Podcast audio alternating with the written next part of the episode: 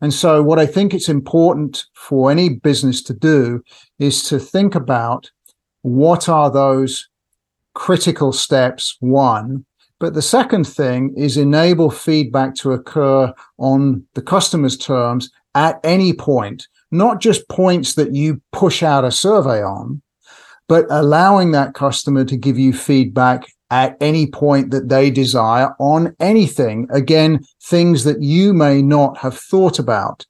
So it's really opening up the, the game to enable feedback to occur on the terms of the customer.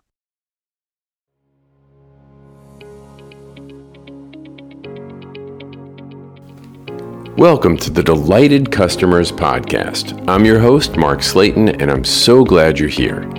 I empower leaders to turn indifferent customers into loyal fans. I talk to guests with a wide range of expertise who share meaningful insights and wisdom.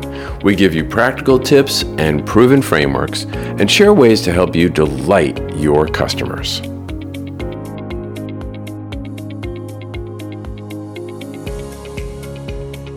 Well, I'm excited uh, for my guest on this episode of the Delighted Customers podcast, Matt Selbie. And I'll let Matt introduce uh, himself, but we're going to get into a little bit of the strategy of CX, particularly in today's market and with some of the realities that companies are facing, some of the hardships. Matt's got some definite opinions on why traditional CX strategies may not be enough or may not be the right solution for what's what we're experiencing today uh, in the economy and in the world around us. So, with with that said, Matt, welcome to the show.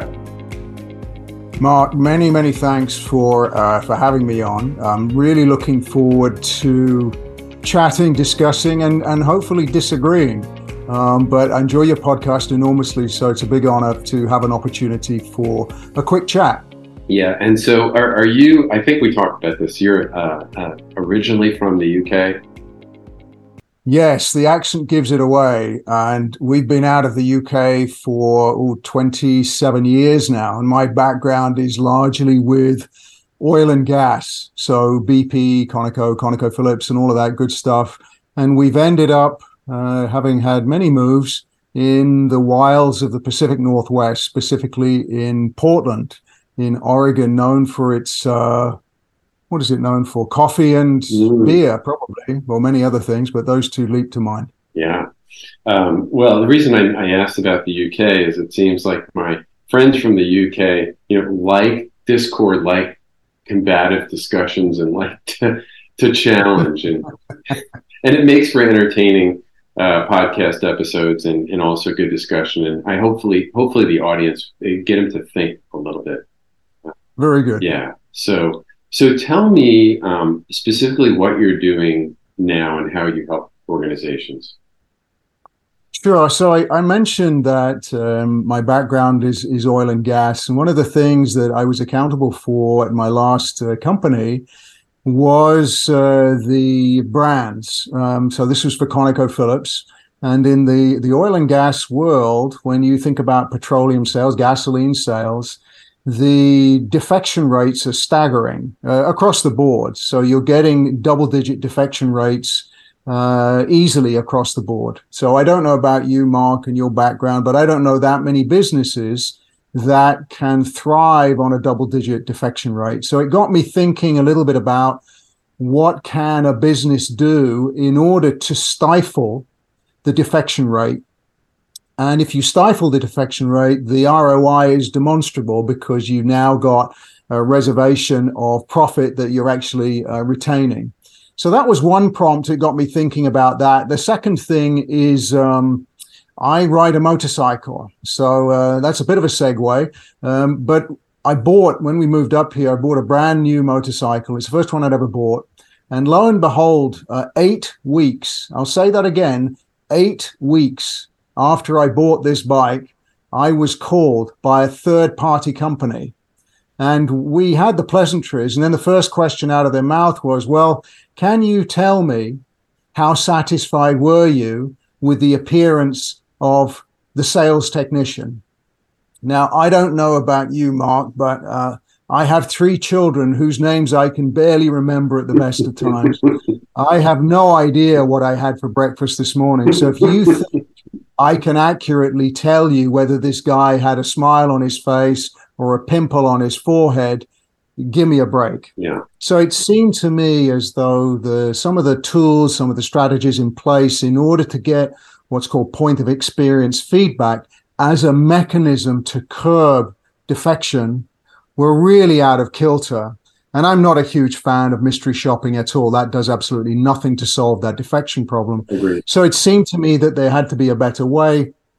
And so in doing so, uh, I set up a company. The company is called Oberon 3, but our technology is called Opiniator, Opiniator, and it allows for feedback to be delivered at the point of experience by a real customer using their cell phone.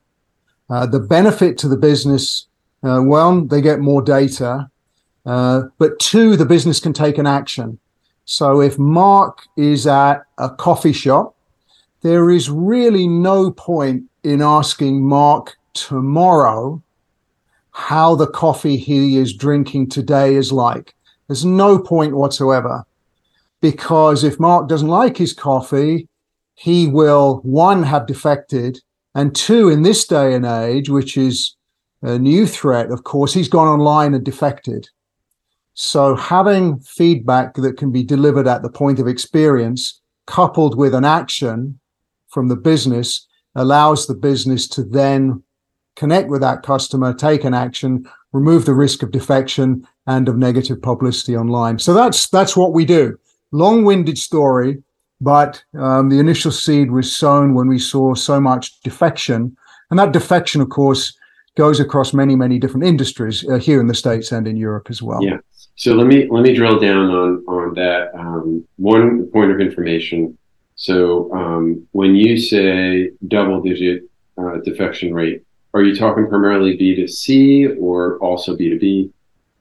Both. I'm talking both. So, for example, in the world of B2C, we know that even in stuff like retail banking, where you would think they would be incredibly sticky because the costs of swapping to a different brand are actually quite high. I mean, time and so on. The defection rate is about 12%. Now, that's not an obvious number because what tends to happen is that Mark, the retail customer, doesn't automatically yank all of his money out and go from one band to another, but he typically will decline, uh, have a declining balance. And on the B2B side, it's the same as well. So it's harder to measure and the data is less public. But from our customer base, we know that defection is still as much of a problem as it's ever been. And I'd argue that it's actually going up because of some of the economic pressures that you and I and everybody else are probably seeing and moreover experiencing right now. So this idea of defection is a real issue. And I've always thought that spending your marketing budget with the majority on acquisition was a pretty dumb idea because the economics of retention always outweigh the economics of acquisition. Yeah, I, I agreed 100%.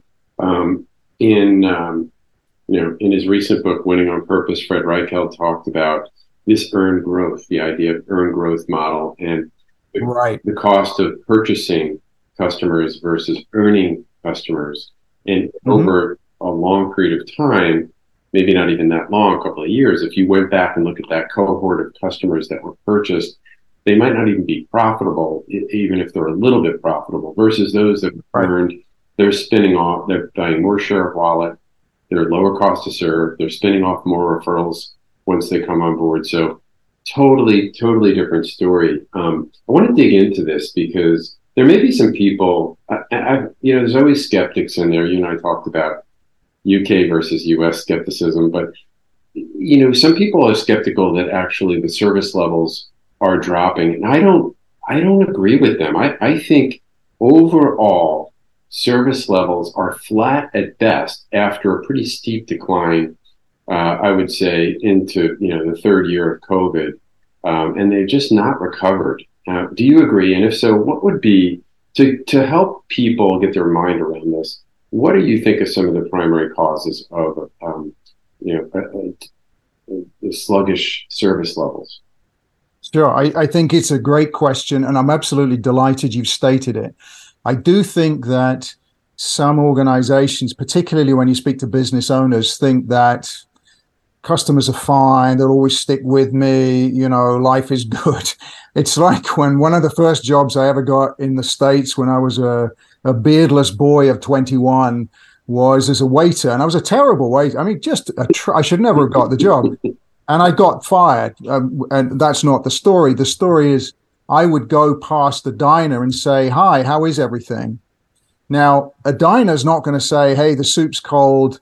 You know, my career's in a rut. You know, my there's a fly in my soup. They're just going to say, "Hey, everything's great."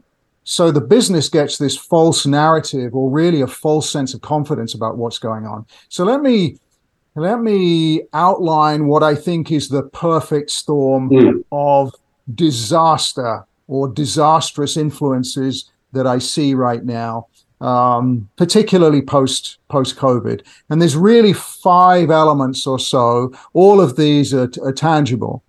The first is that demand in most businesses has gone up. You know, the COVID staying at home thing is, is long since gone. People want to go out. So businesses see more foot traffic. That's B2B and B2C. The second thing, though, is we have had very high, historically high interest rates. And therefore, cash is a little bit strapped for most people because the mortgages have gone up, or maybe they're putting more money in CDs or what have you. And that really means that whatever money they do have on discretionary spend, they want to make damn sure they're going to get good value for money because the alternative is not going there. The third thing is that we've also had high inflation.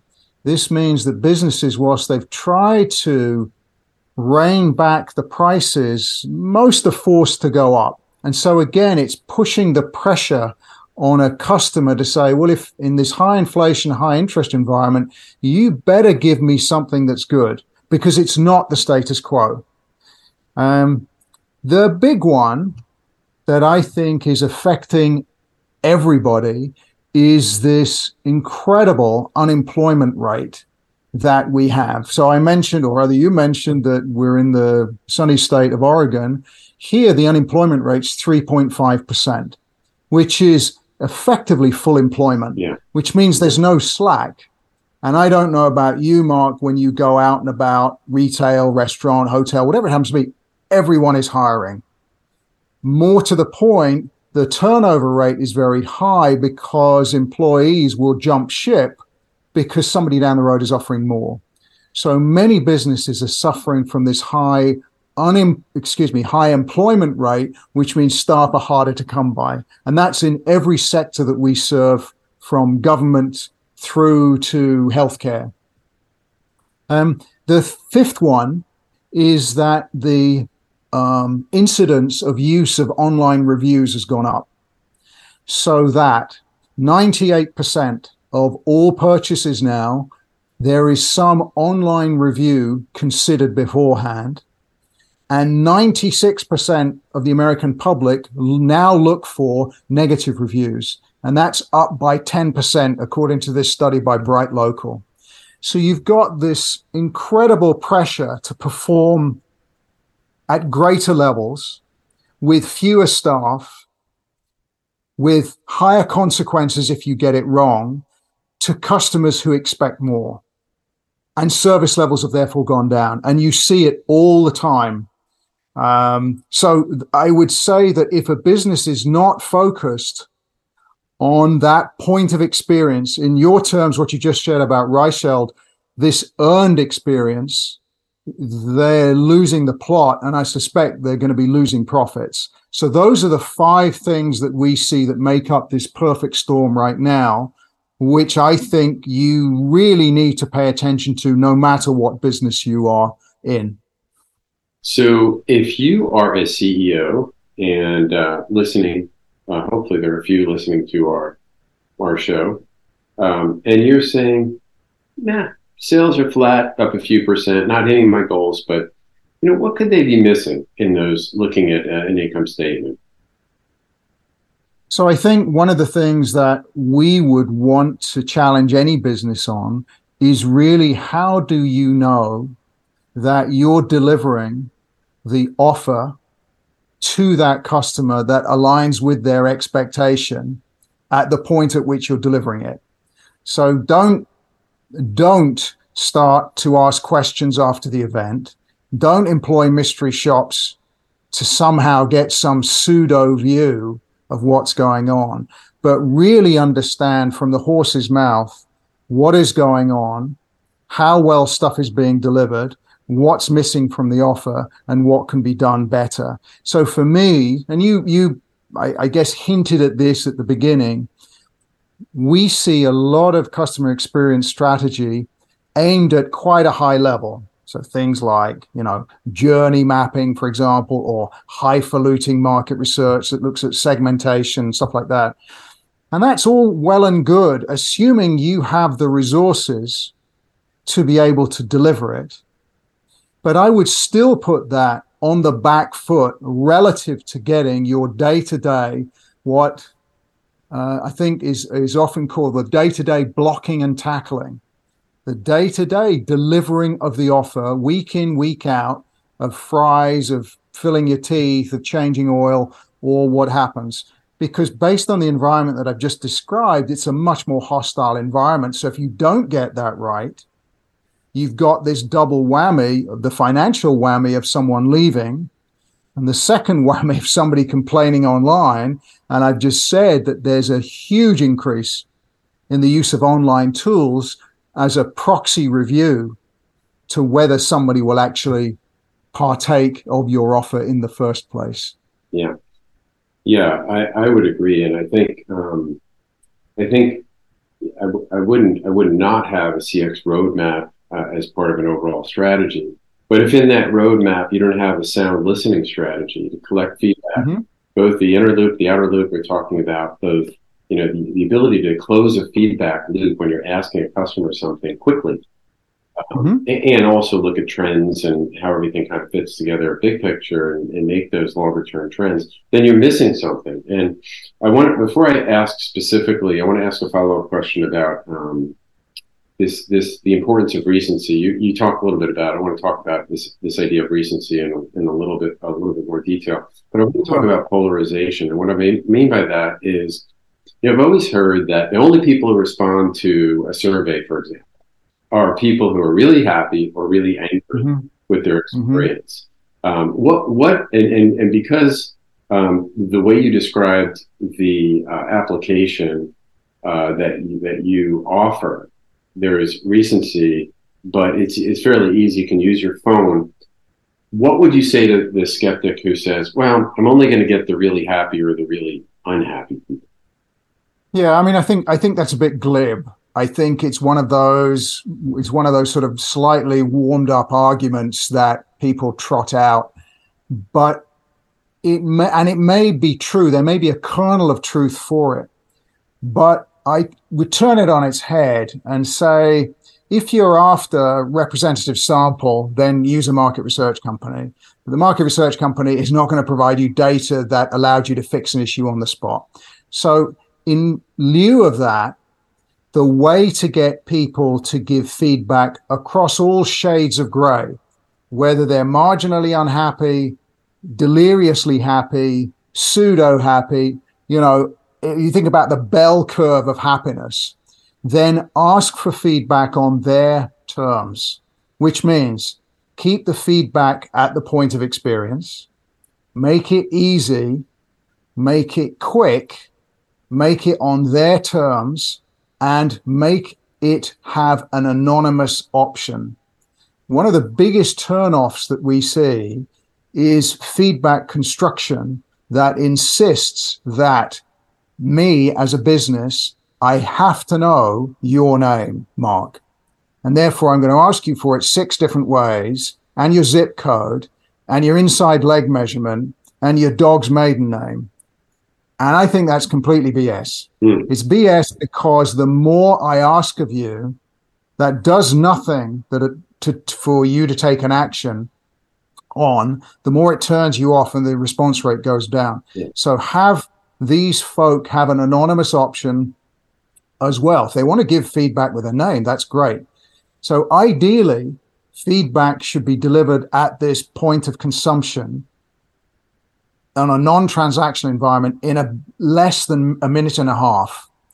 As soon as you go past a discussion of feedback, even remotely, that is using a cell phone that goes past a minute and a half, the response rate declines because people say, Hey, look, dude, that's a minute and a half of my time. I'm just bored. So keep it short, keep it sweet. And then what we find, if you look at the bell curve of, say, some form of, you know, rating question, one through five typically, or even the net promoter question, you're going to see much more of a representation where people score four out of five, three out of five, two out of five. And therefore it destroys this myth about they're only going to be, you know, I could smash a chair over your head and you're still going to be comfortable. Or the unhappy people who, as my grandmother would say, can find a bone in a boiled egg and are going to shout about it. So there are ways of dispelling that myth and actually achieving feedback results that can represent all shades of the spectrum. And after all, if you think about it, let's say, Mark, that you were at a coffee shop. We'll bang on about coffee shops for a bit. And let's just say that overall you were four out of five with the queuing or the courtesy. That doesn't mean you're going to leave tomorrow, but I'd still want to know about it because I'd want to know what I can do to make sure that you spend more at my coffee shop and less at Joe Schmo down the road. So it's important that you know every shade of spectrum in terms of satisfaction levels. Yeah. Well, a couple of things. One is um, in in that last uh, piece that you shared, you you you slipped in both a, an American metaphor and a British one. Wow. Uh, yeah, I heard blocking and tackling, which is football. Sorry for my UK friends. Um, and and blocking and, and blocking and tackling, and then bone in a boiled egg, which is one I have not heard before. Well, there you go. So that's bonus points. I'm going to put that in the show notes for those people following on audio. Um, but I, I, wanted to talk about, um, I wanted to actually, I know you're looking for points of disagreement, but I actually wanted to affirm uh, what you said in, in relation to B2B. And there's this myth that customers who love you are just going to give you glowing feedback. Um, that's that's a myth, misconception. If you truly have a, an apostle, you know, a, company, a brand, a company, or customer, or customer really, or client who who is an apostle of yours, they love you, they sing your praises, they will provide you with feedback. It'll be constructive because they want you to get better. They're actually sorry, on your side Correct. of the table, right? Yep. I, I I totally agree. I think this idea of a free pass because somehow you're a devotee or an acolyte. I think those days are long gone. You know, and uh, uh, two companies leap to mind. One is Apple, of course, where you know you if you're an Apple fan, you wear the underpants as well, and the other one is is Harley Davidson riders. Right. So Harley Davidson riders, you know, would would ride nothing else and spend ten thousand dollars of their own cash customizing a bike. But I think those days are long gone. And as I say, on a B two B business, customers are incented to provide feedback because it's in their best interest to do it, whether they get a better product or a better deal, and so on and so forth. So the idea of a free ride, I think, I don't know where that came from, but I just simply don't see it anymore, particularly now with these pressures that um, I mentioned, where there's enormous pressure on cost enormous pressure on time and enormous pressure because they just lack resources. Well, I mean, I, I used to, you know, used to do things like focus groups and, and roundtable for business clients. And what I would get from from senior management, different people would be, I don't want you to cherry pick the clients who come in. And I'm like, okay, but last time we did this, they were the most vocal about the problems they had with us. So right. I'm not worried at all. If you if you want, we can try our best to create some diversity in the pool, but it's not it's not an issue. Let me let me switch to something else I want to talk about. Um, what's yeah. relative to what what you you shared, and that is um, B two B.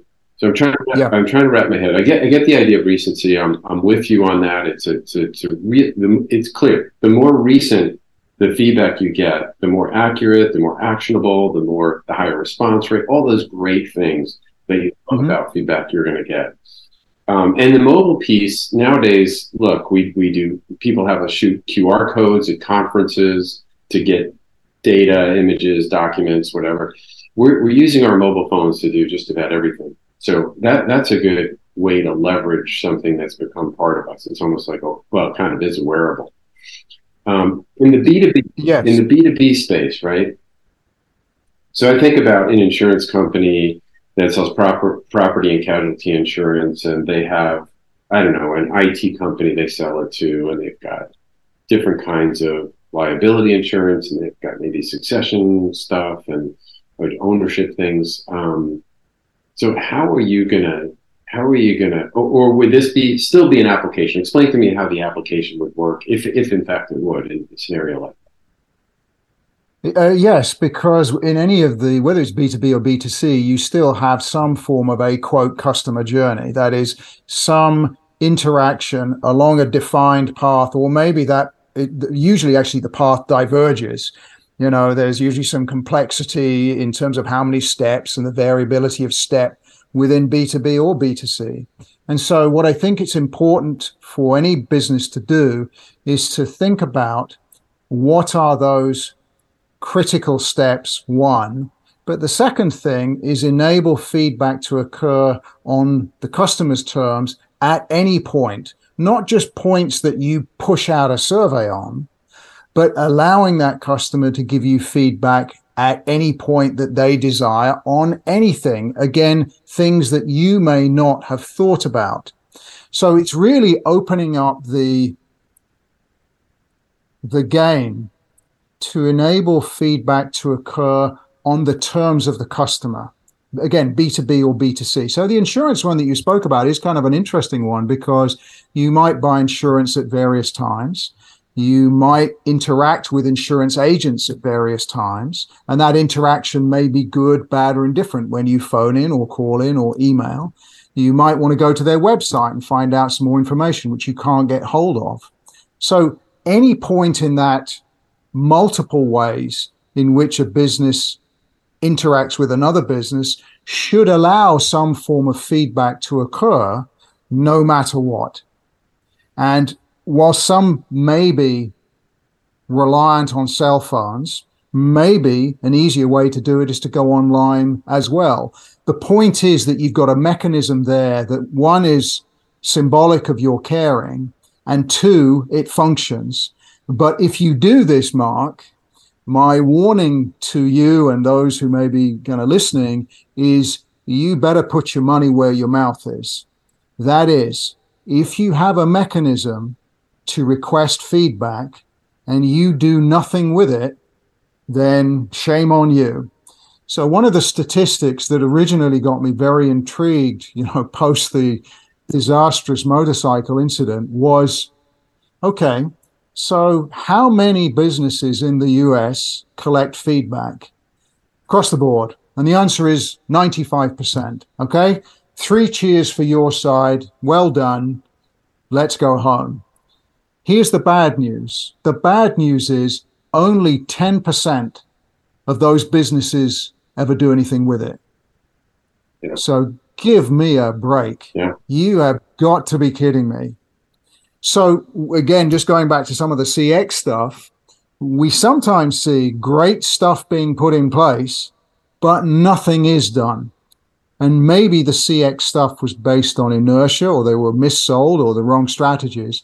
But again, it comes back to what are you doing about it? Because if the customer has invested time and energy and thinking time and they don't see an improvement or at least an acknowledgement, then you've just shot yourself in the foot big time. So there is a caveat to what I say, which is if you invest in this stuff, even if you used a tool like ours, boy, you better do something about it as well. Yeah, sound advice for sure. Um, Matt, can you share a specific example, an application of um, how your how your product works and what the benefits of the customer might be. Uh, sure. Well, I'll use. Um, why don't we use a theme park as a customer? So we are in many different businesses. Uh, we sell uh, to the government. We sell to airports, hospitals. As you know, feedback is a bit like accounting. You know, every business should have it. So we're somewhat agnostic as to who we sell to. But uh, the attractions market is a good one for us. Mm. And the reason that I pick that mark is because, akin to your insurance um, idea, mm. the customer journey in an attraction is quite complicated from parking the car to visiting the gift shop, buying food, going to see the lions, you know, God knows what. So take that as a journey. At any point in that journey, there's an opportunity for you as a visitor to give feedback. And the feedback is prompted through signage. So there would be signs placed predominantly throughout the theme park requesting feedback the feedback can occur in a language you choose. We, we use English, Spanish, Portuguese, and French with a device you already have, which is the cell phone, without an app. So my dad, who's 86, has got a flip phone that weighs as much as a house brick. He can give feedback as well. And the feedback can be specific to the interaction. So if it were about food service, then there's food service questions and so on. We're built on a full survey engine, so we have skip logic. But the key thing, the key thing that I think drives the value for that attraction is that if Mark, the visitor, is unhappy with, oh, I don't know, let's say you're at a museum and the exhibit is broken. You can state that without giving your name. The alert message goes within about 15 seconds to the right people who get alerted by text or email can come in, fix the issue, remove the hazard. And if Mark wants to be connected with, then you can give your contact details and you can be called. So within 15 seconds of an unfortunate and therefore unhappy customer, the business has an opportunity to act and frankly get the toothpaste back in the tube before Mark says, we're never going to bring the kids here again. And by the way, I'm going to say nasty things about it on TripAdvisor. So what we tend to see is the value proposition is always about immediacy of action. And the ROI calculator that we generally use, and we, we have one that's in Excel that has, it's a sort of a waterfall uh, brick chart format. We usually eliminate existing feedback costs. I've been rude about mystery shopping before, and I'm equally rude about point of sale surveys, paper based comment cards, web surveys. So we tend to replace those, which is one cost saving. The same tool can be used as an inspection device. And of course, you have the opportunity to reduce defection. And the economics of that are very, very strong, as you mentioned at the, at the top of the program. Yeah. Well, excellent. That, that was a great example. And uh, next time, next time I'm at a theme park, I'll have to look for your your uh, feedback mechanism. I'll then we'll look forward to your nice comments. um, and timely, right? Timely comments. Um, so one last question. We got to land the plane here. Uh, engaging conversation. I hope you're not disappointed that I couldn't find more points of disagreement with you. but um, I do I do give you a nod for using an American football blocking and tackling uh, analogy. What advice would you give to your 20 year old self? So I think that when I was 20, uh, while I was still at college, pretty green about the gills, I think I would be much more, or would have been much higher skilled at listening. I think at that young age, there's a tendency, which God forbid you should see now, for folk not to really listen. They're tending to listen for certain words, which elicit certain thoughts and therefore certain responses. And I generally think conversations are much richer when you do more listening with more reflection. So you probably um, uh, heard about kind of Rapoport rules, which are you should be able to replay the argument of your um, uh, opponent better than they can articulate them. So the first thing I would do is listen much, much more effectively. The second one, which I hope you don't think is counter to that, is be a little bit more irreverent. I do think that there are some sacred cows out there that should be put out to pasture if you want to continue that analogy or sent to the slaughterhouse if you want a more graphic one that I think are there because of inertia or you're too polite or reverent to the person that is saying them. I think there's an awful lot of junk out there that should be questioned earlier on. Um, so those are the two things. I hope they're not in conflict with each other. No, and I, it's just interesting you brought up the irreverence thing, and I was joking around my UK friends, and I've had a couple of UK guests from the UK, at least two or three now, three or four now, and uh, it's a similar thing. Is that um, they're they're you you all are not bashful at all about challenging the status quo, which which I like. And um, but when I think about, and maybe I'm just a naive American, when I think about British people, I think about how polished and polite and the etiquette that that uh, British people tend to seem to value. So what's the what's going on there? Well, I think I think manners maketh man. So I think I think that's still true. Still true of my generation. Now you'd have to ask my children whether they they would agree with me. I think we are generally polite. I think we generally don't want to rock the boat too much. But I do think we can quite effectively challenge orthodoxy.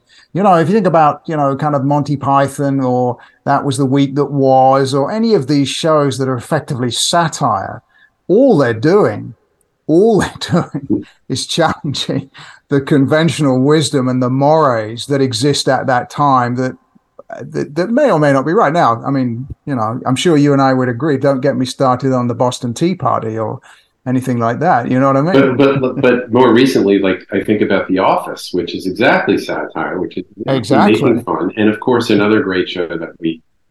I'm, I'm going to use the word stole from the UK but um, but there's a great example of of it. So um, I appreciate that. No, I, I think it's really important that we're honest as people who are in the CX professionals world. That we're honest about what's working, what's not, why, challenge everything, and it may even be it may even be okay. It works for this situation, but it's not going to work across the board. I, I, I totally agree, and and you know when when you and I first chatted, it's not as though I'm anti CX. I think that CX, if it's strategized well and thought through with relevancy to the organization and its resources, is is is is the way to go because it's a differentiator. Uh, and moreover, things like market research, segmentation, um, some form of really good understanding of true key driver analysis, absolutely critical. It's just that you have to think about strategy and time, timing and the environment. And all I'm saying now is that you may want to put some of that CX stuff to the side until you're absolutely convinced you can take care of the day to day operational and the second thing is in parallel, you are absolutely convinced you are delivering on the expectations of that customer. And the only way to do that is with some form of actionable feedback tool. And until you've got those right, I think some of these higher faluting CX strategies, you know, I, I, I just don't see a place for them, but they'll be the comeback kid. And when, when life is better, um, we will heat them up again and they'll be useful. Yeah. Well, and, and what I would say is that this is CX strategy, right? That getting getting feedback and getting it quickly is all is all part of the CX umbrella. Right. The question of, you know, which we're talking about longer term things that are longer term on the roadmap or things that take a take a larger look at the overall operation and what needs to change. And then what you're saying is, hey, you didn't use this word, but when we talked before, you did use this word, which is crisis. Um, and, and, from a customer standpoint, customers are experiencing overall a crisis because mm-hmm. the service levels are so poor. And what you're saying is, hey, we got le- a leak in the boat. So let's not try and rearrange the uh, the the chairs on the Titanic. We got to put the leak out, and if you don't know, if you're not dealing with that on a day-to-day basis, um, you're gonna be you're gonna be getting uh, defection rates that are out out the door.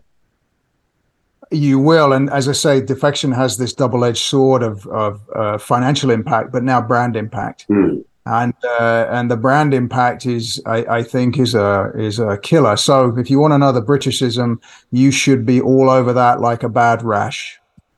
Yeah, right now went down too. is that is that that where it comes from? The UK? You know, I don't know. I say that to my children, and they look equally puzzled. Mom. so uh, you know, be careful how you use that one.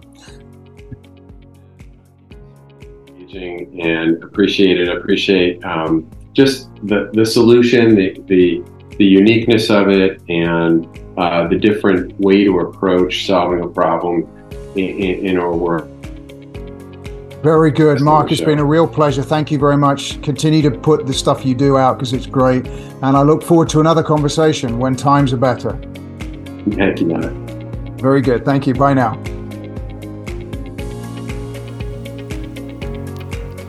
Thanks for listening to the Delighted Customers Podcast. I'd like to ask you a favor. If you have enjoyed this episode or any of my other ones, hit subscribe or follow. I've got a lot of other great guests that are coming up and a lot of other great content, and I don't want you to miss anything.